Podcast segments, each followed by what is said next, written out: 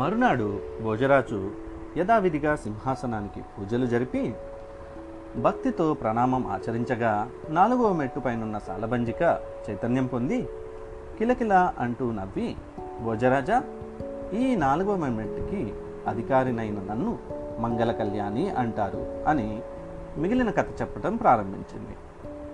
బేతాళుడు అదృశ్యంగా అనుసరించగా బట్టి విక్రమార్కులు ఆ మరునాడే 6 నెలల దేశాటనానికి బయలుదేరారు. వారు అనేక నగరాలు గ్రామాలు పర్యటిస్తూ వారం తరువాత ఒక నిర్జన ప్రాంతం చేరారు. అక్కడో చక్కని ఉద్యానవనం, దాని మధ్యన ఒక పెద్ద విశ్రాంత మందిరం, ఒక అందమైన నీటి కొలను ఉన్నాయి. ఆ భవనం నుంచి అద్భుతమైన సువాసనలు వస్తున్నాయి. భవనంలో మనుషుల అలికిడి ఏమాత్రం లేదు.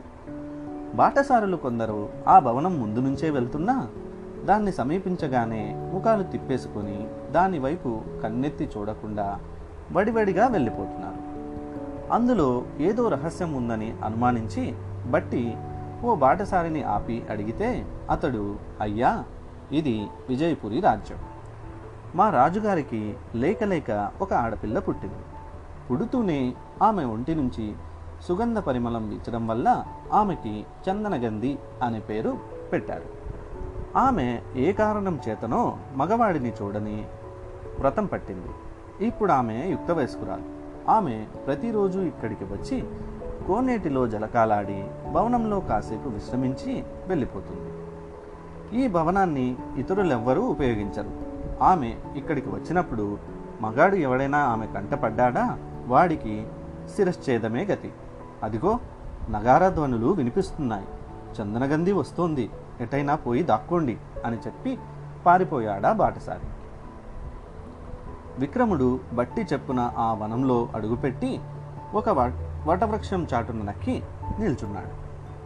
అంతలో నగారాలు మృగించుకుంటూ కొందరు ఆడబట్టులు పల్లకీ మోస్తూ ఆడబోయలు వచ్చారు. పల్లకికున్న తెర తొలగించుకుంటూ ఒక అద్భుత లావణ్య రాశి బయటకి అడుగుపెట్టింది.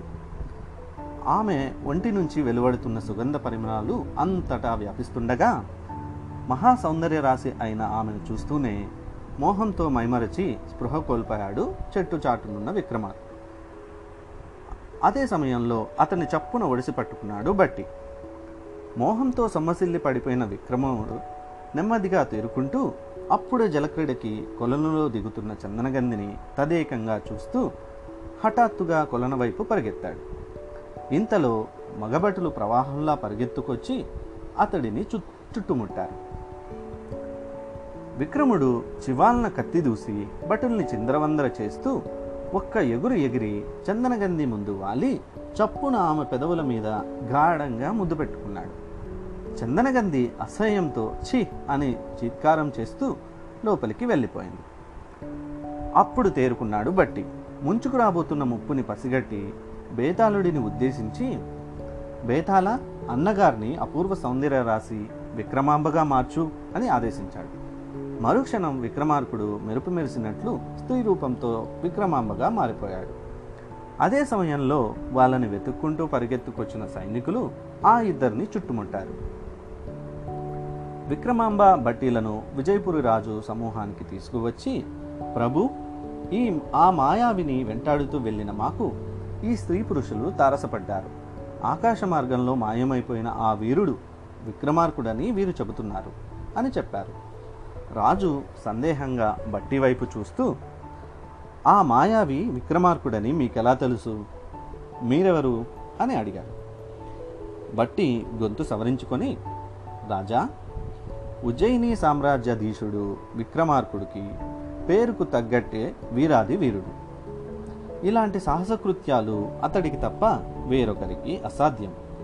ఇంత గట్టిగా ఎలా చెప్పగలుగుతున్నానంటే ఈమె నా భార్య విక్రమాంబ, ఆ విక్రమార్కుని చెల్లెలు. నేను అతని భావని. నేను ఒక ముఖ్య కార్యం మీద వెళ్తున్నాను. వారం రోజుల్లో తిరిగి వస్తాను. అప్పటి వరకు నా భార్యకి ఆశ్రయం కావాలి. మీ కుమార్తె పురుషద్వేషి అని విన్నాను. ఆమె మందిరంలో అయితే విక్రమాంబకి రక్షణ ఉంటుంది. ఈ సహాయం మీరు చేయగలరా అని అడిగాడు బేలగా. ఆనాటి నుంచి చందనగంధికి విక్రమాంబతో విడదీయరాని అనుబంధం ప్రారంభమైంది.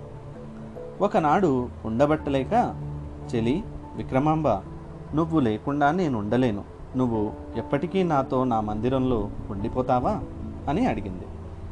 విక్రమాంబ గుండెల మీద చేతులు వేసుకుంటూ, అమ్మో, రేపో మాపో మా ఆయన వచ్చేస్తాడుగా అంది.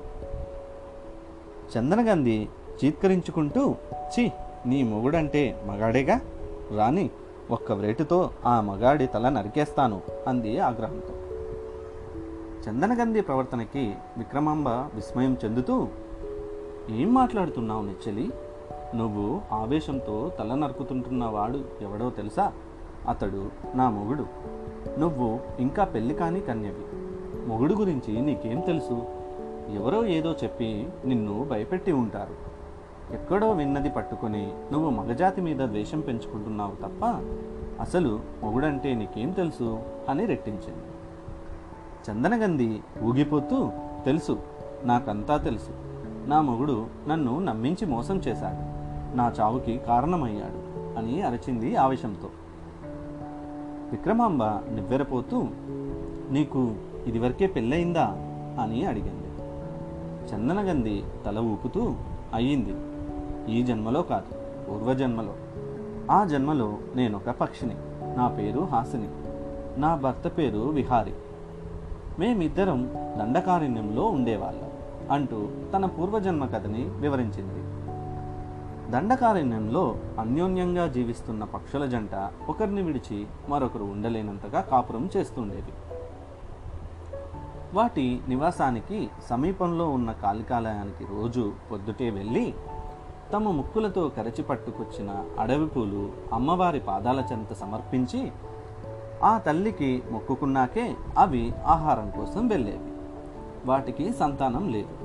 ఎట్టకేలకు ఆ తల్లి కటాక్షం వల్ల హాసిని కడుపు పండి 2 గుడ్లు పెట్టింది. ఆ 2 గుడ్లు పొదగ్గా 2 పసిపూనులు కిచకిచమంటూ బయటకొచ్చాయి. ఇంకా కళ్ళైనా తెరవని ఆ పసిపిల్లల్ని చూసి హాసిని ఆనందంతో గెంతులేసింది.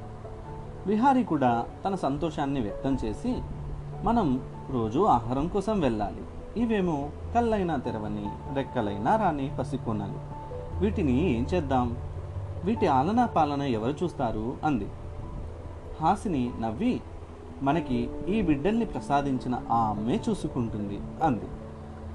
హాసిని విహారి చెరొక బిడ్డని ముక్కున కరుచుకొని తీసుకువెళ్ళి అమ్మవారి ఆలయం ముందున్న చెట్టు మీద గూట్లో ఉంచి ఆహారం కోసం వెళ్ళిపోయాను.